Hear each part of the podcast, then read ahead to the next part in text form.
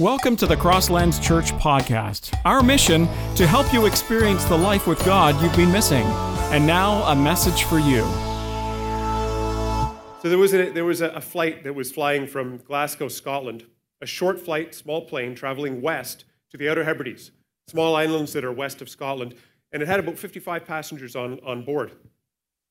And it actually ended up leaving about 30 minutes late. But when it got to the town that it was flying to, a small town called Benbecula in, in the Outer Hebrides, it circled the airport over top before landing. And, and everybody that, that came to pick up, they were already there waiting because the flight was late, and they just sat, waited for the people that were the passengers to pick up as the thing just, just circled and circled. And people got more and more upset, and this outrage was building. Why isn't this plane landing? It was the only plane coming in, and they're just waiting for the plane to land so they could bring their, their people home. And it turned out the reason the plane wasn't landing because the air traffic controller was on a lunch break. And he couldn't guide the plane in until his lunch break was done. And everybody was really upset about it. And what, turned, what ended up happening is that the officials at the airport uh, mentioned to the newspaper the next week that they only had one air traffic controller and he needed his lunch break. And so they were really, really understaffed, and everybody was just sitting, waiting. I know what that's like. In 1990, I was on a mission trip to Argentina. It was the first overseas mission trip I ever took. And, and we flew from Toronto to LaGuardia. We had to race across New York City to JFK, and we were going to leave from JFK to, to fly down to, um, was it, somewhere in Florida, Tampa Bay or something like that, and then from there to Rio, and then from there finally to Argentina. But the weather was bad in JFK, and we sat on the airport runway for about two or three hours. And because of federal regulations, all kinds of flight regulations, they couldn't serve anything. They couldn't serve any food, couldn't serve any drink. We just sat there for two or three hours, which is, which is pretty bad. It's not as bad as the friend that I have that was actually flying home from a mission stint in Africa and sat on the Heathrow airport runway for 10 hours in a plane with two very young children. Why do I mention that? Sometimes it feels like our lives are in a holding pattern. Here we are in the pandemic. Things are opening up, then they're closing, then they're opening up, then they're closing, and we, we don't know what's going on. It feels like we're on hold. When the pandemic first started, I knew people that had travel plans, and the, the, government started you know, shutting down opportunities for travel, and they were calling their travel agencies to, to cancel vacations and try to get a refund. And, and at least one person I know was on hold with a travel agency for four or five hours. And it got till about five o'clock, and office hours ended and they were hung up on and they had to start all over again the next day, not knowing whether they could ever get their money back. This is what it feels like right now life in a holding pattern. We're frustrated, our plans are hampered, We're, we face confusion as, as we face the unknown. In this context, I want to I repeat the verse that Wade started the service with today. It was Ephesians 6 13. Therefore, put on every piece of God's armor so you will be able to resist the enemy in the time of evil then after the battle, you will be standing firm. In, in a more traditional translation, instead of you will be standing firm, the words are having done all to stand. Having done all, stand. We are in a spiritual battle. There's a reality behind our physical, tangible experience. Last week we talked about throwing our anchor forward through the veil to what we can't see anticipating the future, anticipating the coming kingdom, to not lose ground. Throw, throw your anchor forward and, and hang on. Hang on to the hope that God has for us. What is this hope? His kingdom is coming. Not only is his kingdom coming, not only will he rescue us from all evil and pain and anxiety, but he will also, in the coming kingdom, all of our pains, all of our frustrations will bear fruit in the coming kingdom. Everything that is done in Jesus' name, everything that is done in His behalf, the suffering we go through in His name, not the suffering we bring on ourselves because of immaturity or wrong choices, but everything that is done as a follower of Jesus in faith to Him will be redeemed for something positive in the kingdom to come. Nothing wasted. There was a, a pilot, and he was flying his first plane load of passengers. Again, small plane. And he was on their way to the destination. All of a sudden, the rudder stuck. And so he, he, he radioed into the control tower to panic and he said, My rudder has malfunctioned. What do I do? And the air traffic controller radioed back, Keep calm, Captain. Just repeat after me. Wings flap, check. Velocity, check. Altitude, check. And the pilot checked everything, made the appropriate adjustments, and he, and he kept on going on his course. But about five minutes later, his starboard engine stalled. And so, almost in a panic again, he radioed the control tower and said, The, the starboard engine has stalled. What do I do? And the air traffic controller called back and he, and he said, Keep calm, Captain. Just repeat after me. Wings flap, check. Velocity, check. Altitude, check. And so the pilot took a deep breath and he calmed down again, made whatever adjustments he needed, needed to make, and, and, and kept on going. And, and, and the aircraft kept on going in a straight line. But about five minutes later, he shouted again, radioed in, Mayday, Mayday, both engines are gone. What do I do? And the air traffic controller, he called back and he said, Keep calm, Captain. Just repeat after me. Our Father, who art in heaven, hallowed be thy name. Okay, that's not a true story, it's just a joke. But when you've done all, we're required to stand. And sometimes we face the pressure, especially in our Christian life, to constantly be moving forward. We face a, an onslaught in a, in a spiritual battle, and when we have done all, all we're called to do is to stand. I want to uh, pay attention to a little bit, a, a, different portion of Scripture. In the book of Revelation, we did a series on Revelation uh, quite a few years ago, but in the beginning of the book, there are, there are sort of sub letters. Book of Revelation is a letter uh, written in the first century, but there were sub letters that were written to seven different churches. And um, if, you, if you've read through the Bible, if you've heard sermons on Revelation, you know, some of the names, they start to sound familiar after a while. Some of them are familiar for the wrong reasons, like Philadelphia sounds like Philadelphia here. Of course, there's Laodicea, the lukewarm church, and Smyrna and Sardis, and, and um, Ephesus, of course. But one of the ones I think that gets forgotten, I, I, kind of feel sorry for this church, and, and the church of Thyatira. It's the one everybody forgets about. It. I know, I do. Thyatira uh, would be in present day Turkey. In fact, there's a city there today uh, called Ekaisar, and I apologize now for probably pronouncing that way wrong. And, and this church uh, went through struggles, but they weren't facing the persecutions like other churches were. And, and I find that in some ways, there, there are parallels to each of these seven churches to the church in North America, but, but this church reminds me of what we're facing today struggles in two ways cultural pressure, but not persecution. I know some people think we're being persecuted. Um, we're not. And, and, and to, if, if you believe that, you really have to look at other countries in the world where real persecution is happening. Some countries in Africa, in the Middle East, in, in China, where to, to be a follower of Jesus, if that became known, it could mean imprisonment or death or a, a, a re education camp or something like that. It's, it's really horrifying stuff. As much as we are struggling today as followers of Jesus, we're struggling the same amount as pretty well everybody else in our culture. So we're not specifically being persecuted as a follower of Jesus, although we have our struggles. And, and so that was one of the struggles, and I'll tell you the second one in a second. The first verse I want to read is, is Revelation 3.19. So this is part of that letter, and, and it's Jesus speaking. He says, I know all the things you do. I have seen your love, your faith, your service, and your patient endurance. These are all really good things and I can see your constant improvement in all of these things.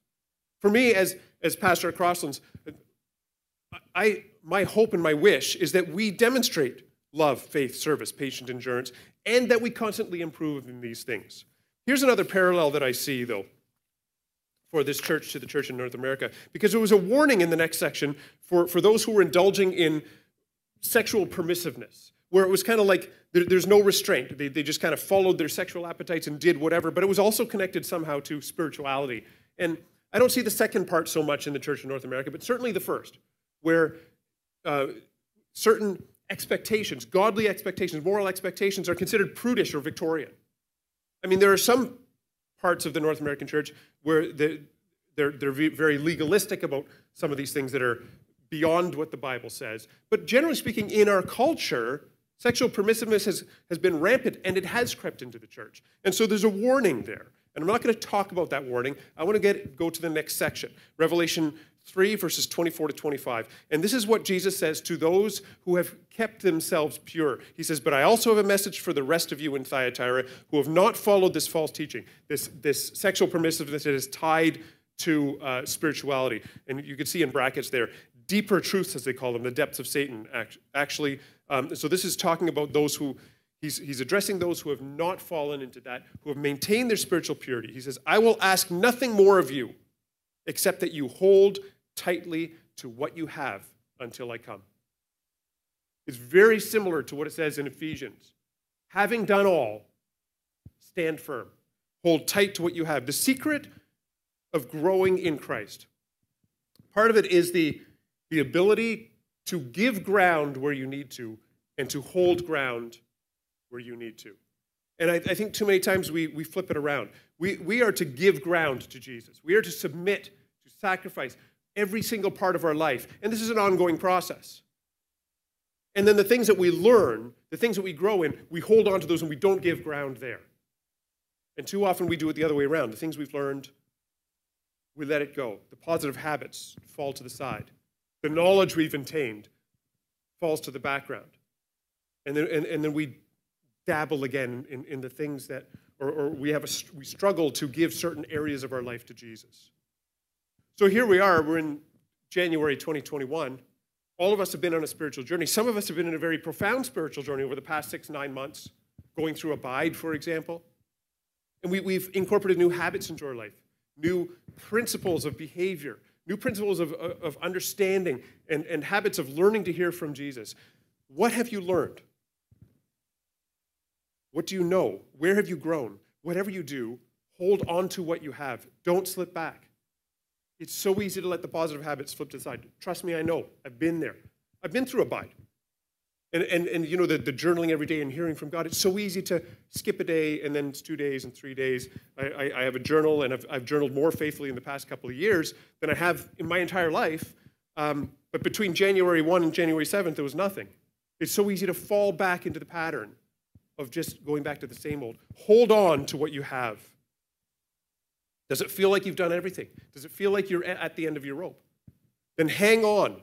That anchor that's thrown through the veil hang on. If you can't move forward, then having done all, stand. Remember, we're in a spiritual battle. And even when you feel like you're in a holding pattern, that life is on hold, rescue is coming. This is the hope of the good news, is that things will be different one day. And I'm not talking about a vaccine or the economy. I'm talking about Jesus' return.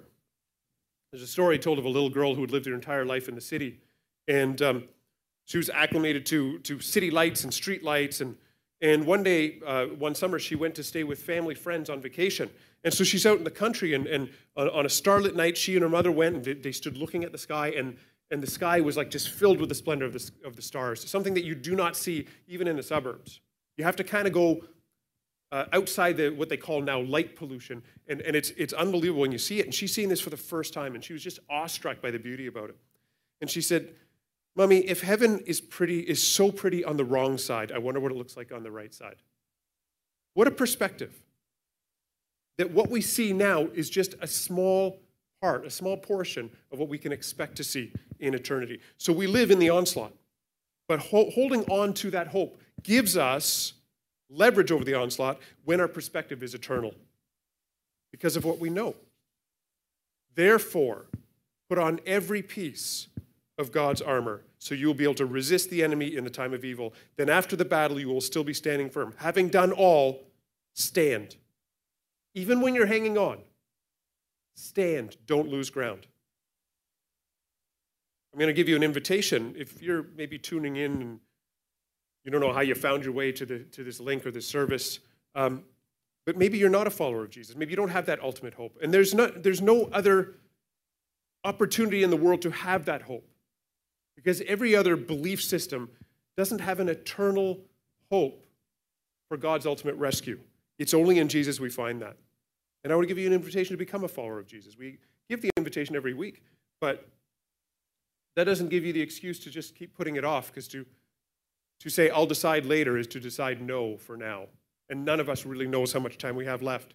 So I want to give you the opportunity now to become a follower of Jesus. To, and, and what that means is to, to give your life over to Him. So he becomes the decision maker. And it's as simple as ABC A, admit your need for God. We live in a time where hopelessness runs rampant, but Jesus offers hope to us.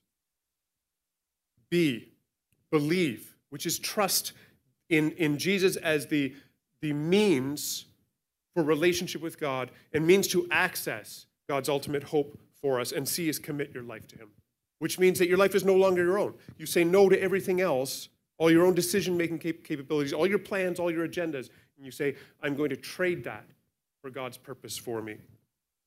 And if this is a decision you want to make today for the first time, best decision you could ever make, I want to lead you in a prayer. And I want you to pray something like this. You can make my words your own or try to repeat them after me. Father in heaven, I thank you that you have a life of hope, ultimate hope for me. I admit that my life on my own without you isn't what it could be, that on my own I don't have that hope.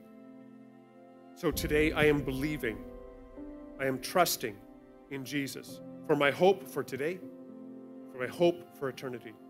And I'm choosing to commit myself to you today. In Jesus' name, amen.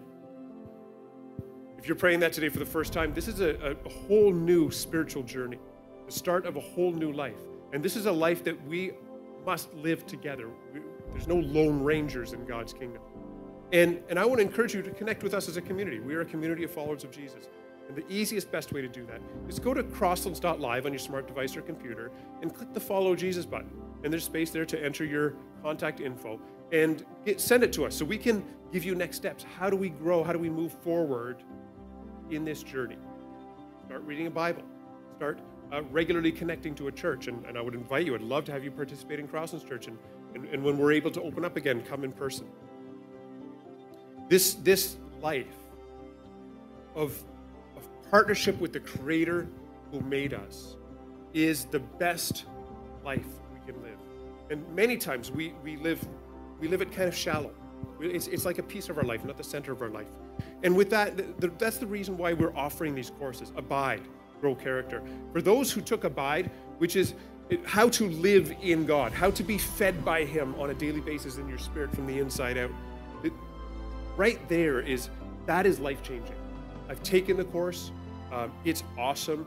Pretty well everybody else that took it, starting last July, they said the same thing. And for some people, it's been downright life changing. If you haven't taken Abide, sign up for it. You can see it on, I think, crosslands.live uh, events. Sign up for Abide.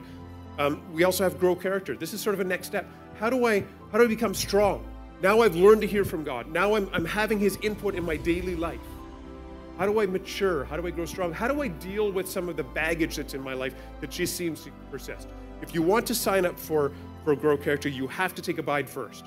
Um, you can't sign up for Grow Character without Abide because Abide is a prerequisite. You can't deal with all the other stuff if you haven't let, yet learned how to hear from God. And maybe you go, well, I do know how to hear from God. Yeah, but we want all our language to be the same as well. We want to all be on the same page. So you have to sign up for Abide and do that first. It's 15 to 17 weeks, depending.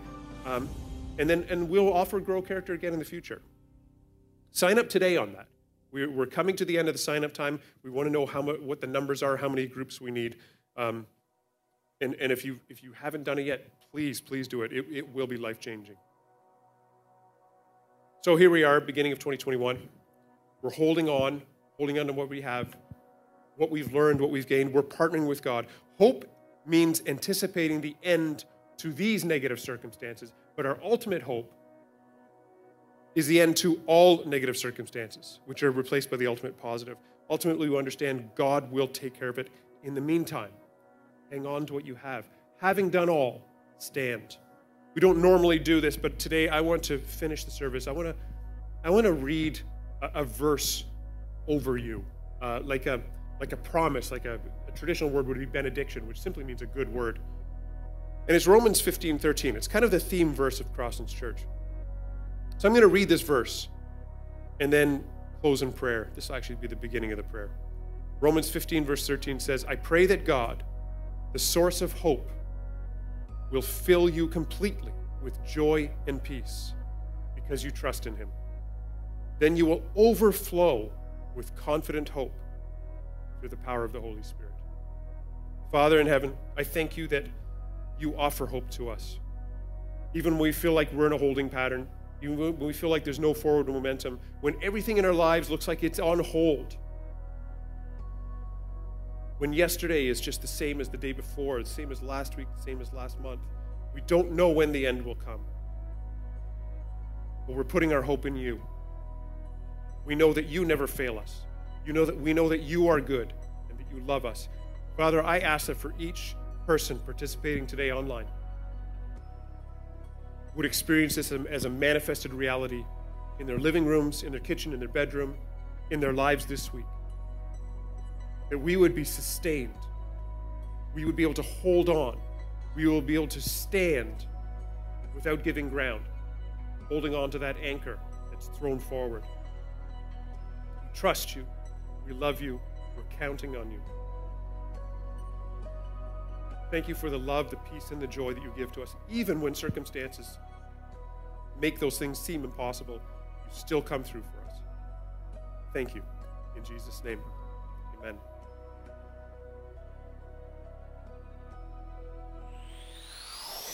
You've been listening to the Crosslands Church podcast. Be sure to subscribe on iTunes or the Google Play Store so that it comes straight to your device. And to find out more about Crosslands Church, you can visit us at crosslands.ca. Join us next week for another message to help you experience the life with God you've been missing.